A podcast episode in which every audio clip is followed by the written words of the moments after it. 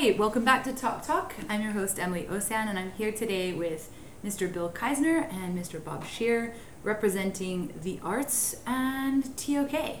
And we're here today to talk about essay title 2, which is, for artists and natural scientists, which is more important? What can be explained or what cannot be explained? And with this title, the IB has given us specifically reference to the arts and natural sciences. So we're going to do our best today to kind of unpack and talk about this. What is your initial response to this title? In terms of structure, it seems to me like it is an easy essay to structure. But the more we dive into it, the less I feel that that's the case. You're responding to it as a TOK teacher and how you're going to walk your kids through the process of writing it. Yeah, exactly. How about you, Bob? What was your, when you read this, like what's your response there? It intrigued me because, as with, I guess, all TOK essay titles, but it works your biases, or my biases. So it immediately made me think of, oh, but visual art, deals with this, but performing arts does this. I'm thinking, well, why am I splitting that? And is that even true? And then, of course, I need to think of the other subject area as well. So. And once again, it's a lot of my biases are put into play. Interesting. So my first response was sort of like, well, both. Like both the things that can be explained and cannot be explained are both equally important. Although on the side of like a visual artist, that process of like creating seems to me to strike a chord with that which cannot be explained somehow. The unknown or the mystery seems more interesting somehow. Like the things that, I don't know, might be wrong. The things that can be explained seems like, yep, explained, check. I think you've hit on an important point considering the creative cycle in arts, that's where things get mixed up and the power of the need for so much experimentation in music, theatre, visual arts and any other related field. You need to be able to play with your elements and your materials and investigate and play with what's unknown and then shape it, if you want to, into what could be appreciated or understood or known by the audience. That's interesting. So it's almost like the pool of what cannot be explained is necessary to draw from so that you can explain something. So this giant pool of almost, if you were to give it some type of proportion, it would be 10 to 1, where you're just drawing all these ideas that from something that cannot be explained and then narrowing it down to something that can be explained. Is that the goal, do you think? Well, so that's a good question, actually. Like when I initially thought of it, I was imagining things that cannot be explained are more interesting because they're sort of mysterious and unknown. And that, to me, as an artist, relates to like the muse or that creative source that you draw your inspiration from, wherever it might be, kind of.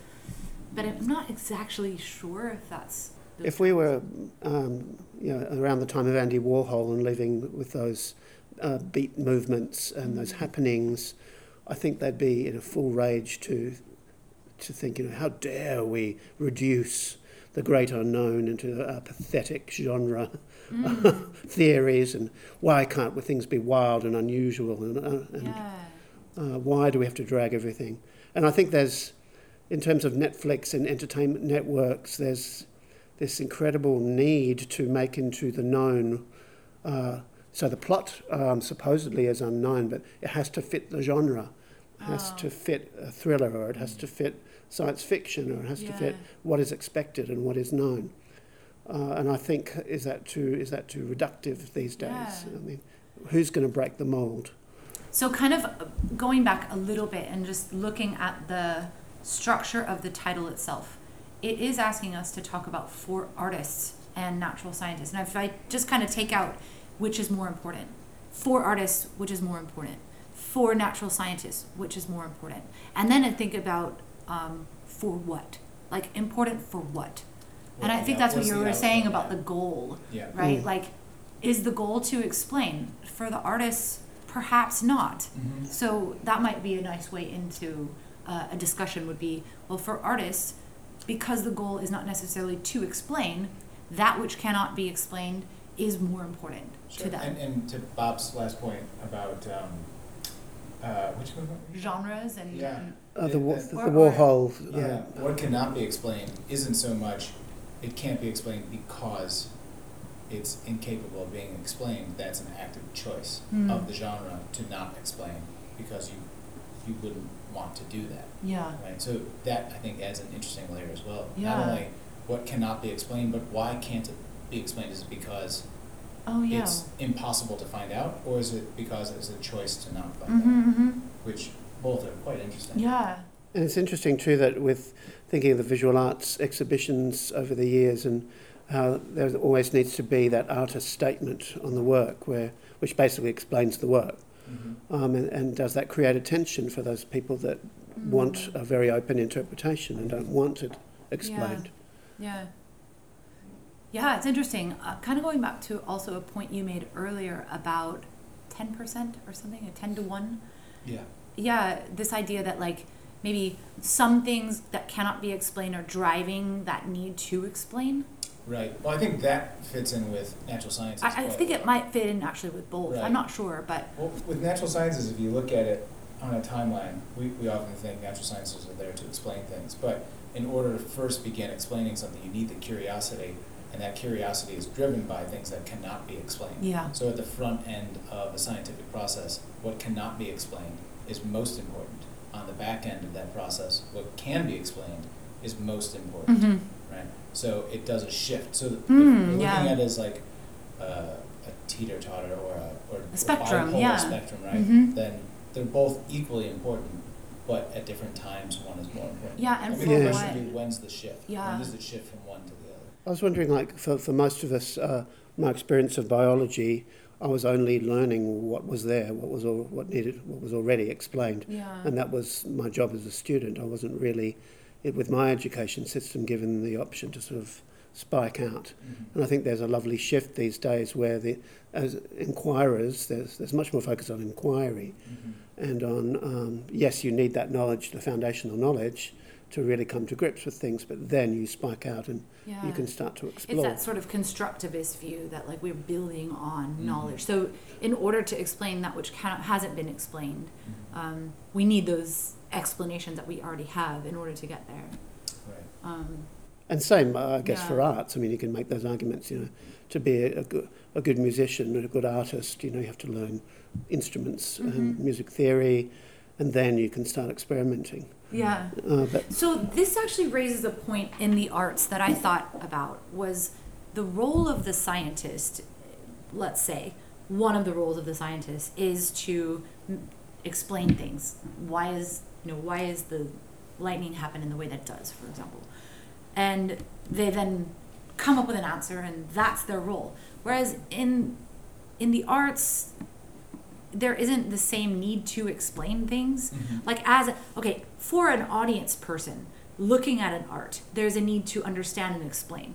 But then for the artist, are we actually as artists ever, through the making of art, explaining something in the way that a scientist is explaining a phenomenon in the world? Could those be comparable, or is that too far of a stretch? I think they're comparable, yeah. Like if I'm an expression, is it a conversation, or is it an explanation?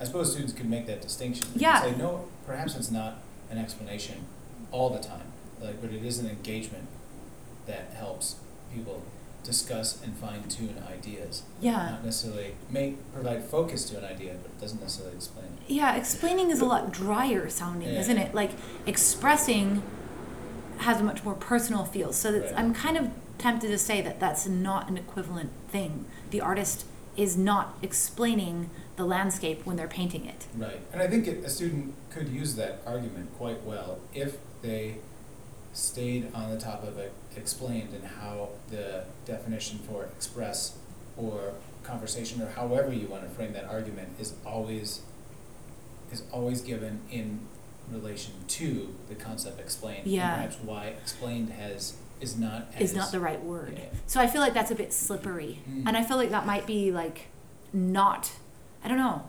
I'm not sure how an essay would go if you wrote it that way, but I do know they always want you to stick to the words in the title and to not really stretch the words too far. So that's where I'm asking if, what do you think? Because you're an actor, right, and a singer. So would you ever think in any of your performances that you're doing any form of explaining in the creation of art? Well, you're discouraged from doing that in forms of acting. So there's that criticism. Actors are often criticised for too much demonstration. Yeah. And that's the difference often between a good film actor, supposedly, and a good stage actor. A film actor allows the audience to interpret what's on their face, whereas a stage actor gives it to the audience. Oh, nice. So probably explains too much. Yeah, I feel like that's the same. And in fact, if I think about it, in a literal sense, in painting, explain would be like a very hyper-realist style, perhaps. Like, well, I mean, you could even take the traditional idea of the artist out of the equation and talk about artists that create diagrams for textbooks, science textbooks. So, the purpose of the art then might... The purpose of it is to explain, but actually, it actually can't fully be explained. Uh-huh. Like this...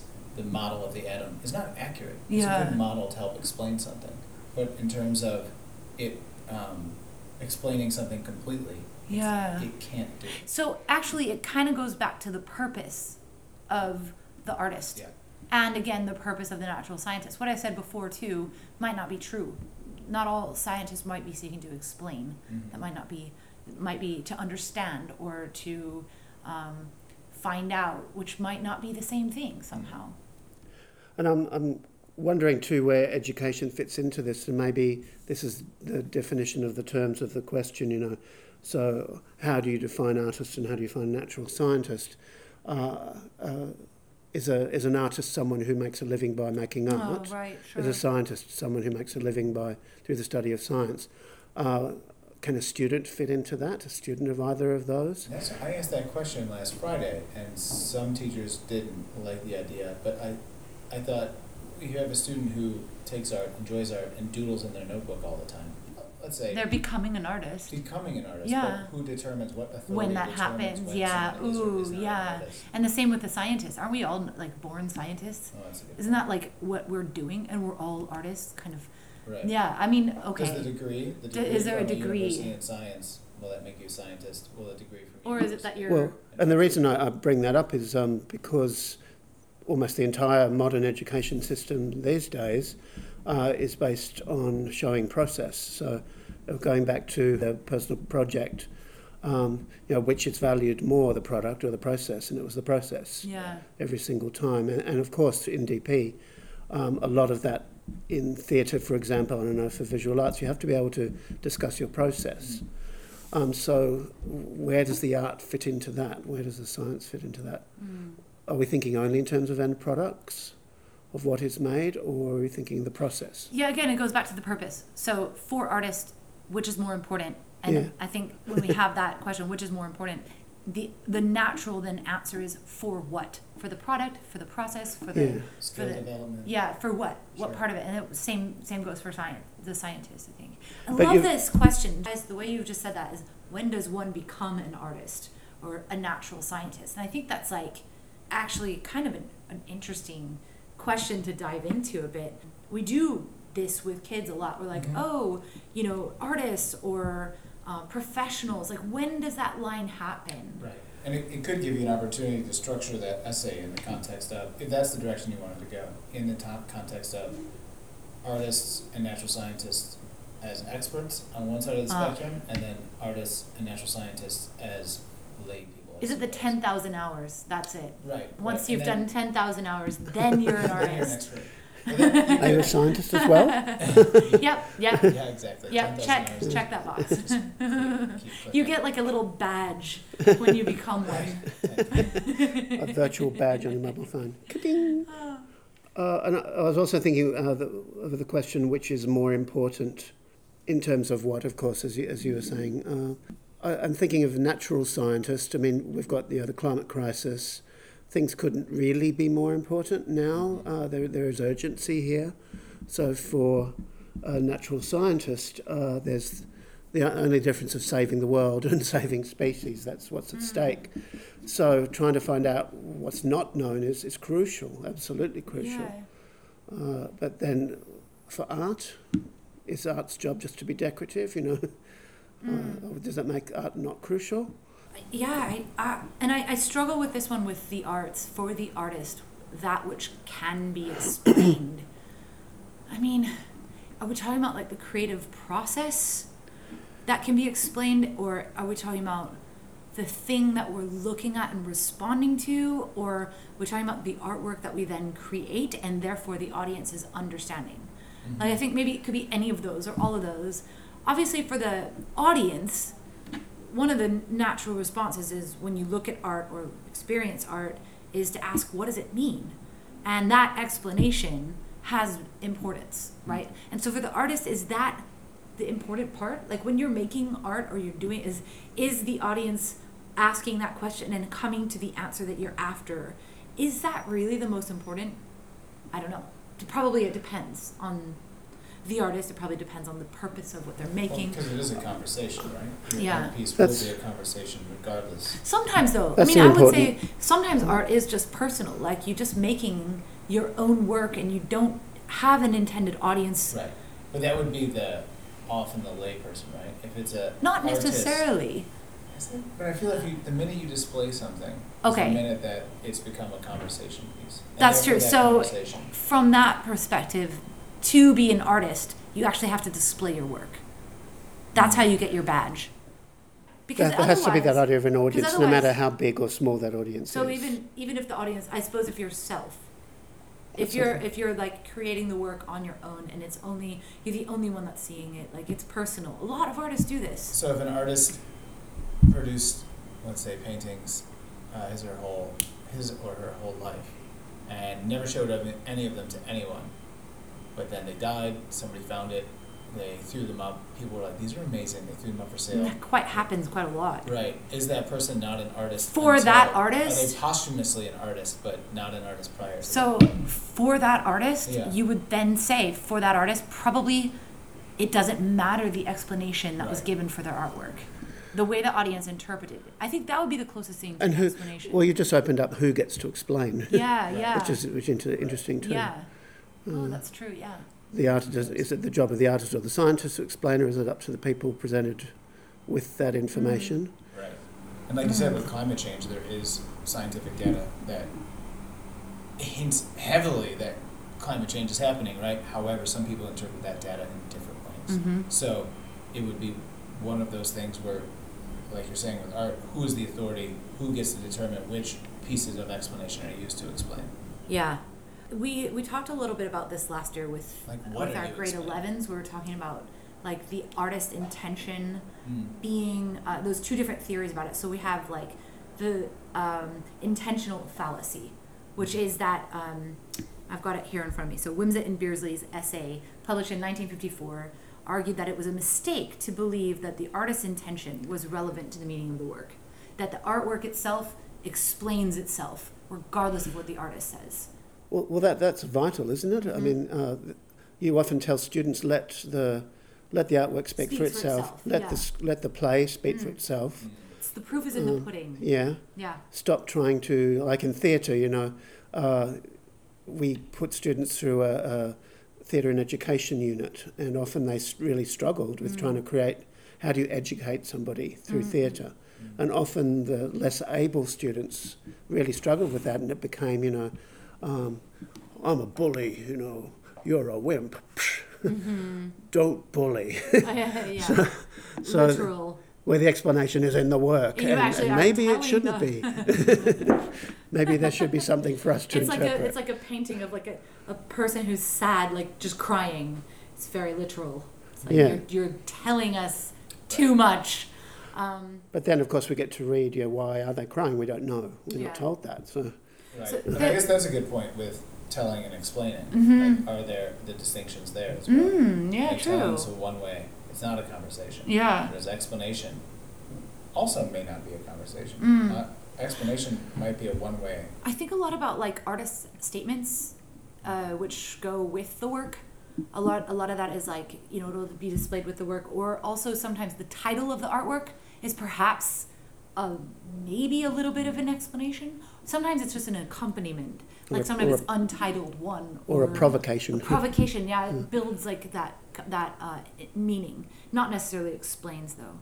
Mm-hmm. Going back, though, so we had the intention fallacy. Then there was another, the against theory, that book by Knapp and Michaels, where they rejected that. And they said, in fact, their point of view was that the artist's intended meaning isn't one possible interpretation, but is actually the only possible meaning, and that all other meanings are incorrect. So that in that case, that would put all the power in the hands of the artist in terms of what their work means, and any explanation of it would need to relate to the work. So actually, that's interesting, because Samuel Beckett was infamous for that with his plays. And people are sort of, yes, it's sad that he's dead now, but people can now actually start tampering with his plays. Before then, you had to do them exactly as they were written. Yeah. Every piece of stage direction, you couldn't fiddle.